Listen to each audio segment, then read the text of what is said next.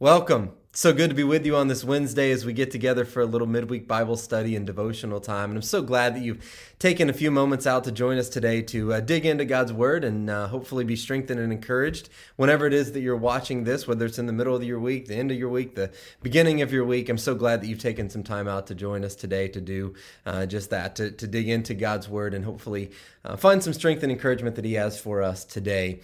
A guy by the name of Wu Chen, heard a story about a guy by the name of Wu Chen who was not a very trusting man, especially when it came to his money. And so instead of investing his savings or putting it into a bank account or something along those lines, Chen chose to bury his money. He took all of the savings from his work as a fisherman, plus a pension payment that he had received, and put the money into a plastic bag. Then he buried the bag near his home in the Sichuan province of China. When Chen went to dig up the bag five years later, he discovered his error. The bag he had used wasn't airtight and moisture had gotten in, and unfortunately, most of the cash that Chin had put in there was rotten and useless.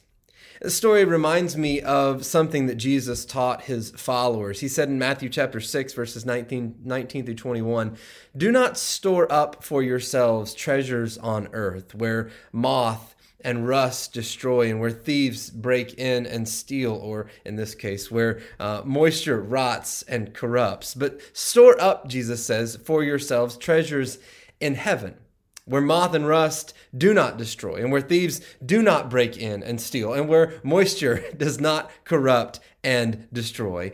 For where your treasure is, there your heart will be also. Notice that Jesus isn't just talking about how to keep your money safe, he's also talking about, most importantly, how to keep your heart safe. Where your treasure is, there your heart will be also. And so instead of burying your ground or your money in the ground, you should store up treasure in heaven jesus says. Well how do you do that? The apostle paul i think gives a good explanation of this in 1 timothy chapter 6 verses 17 through 19 he says command those who are rich in this present world not to be arrogant nor to put their hope in wealth which is so uncertain. And by the way all of us are rich. So when he says command those who are rich my guess is those of you who are listening to me right now um, have a car, have a roof over your heads, have plenty of food to eat. You don't have to worry about where those things are coming from. We may not have as much as others, but we are rich by the standards of this world. Compared to much of this world that we live in, you and I are rich. And so command those who are rich in this present world not to be arrogant, nor to put their hope in wealth, which is so uncertain, Paul says, and we know that. that that's the reality of life. We know wealth and stuff is so uncertain. But here's what we do we put our hope in God who richly provides us with everything for our enjoyment. Paul goes on to say, Command them to do good, to be rich in good deeds, and to be generous and willing to share. In this way, they will lay up for themselves as a firm foundation for the coming age. Tre- they will lay up treasures for themselves as a firm foundation for the coming age, so that they may take hold of the life that is truly life. If you want to be truly rich, it's not easy, but it's not com- complicated. Do good, Paul says. Be rich in good deeds, be generous, and be willing to share.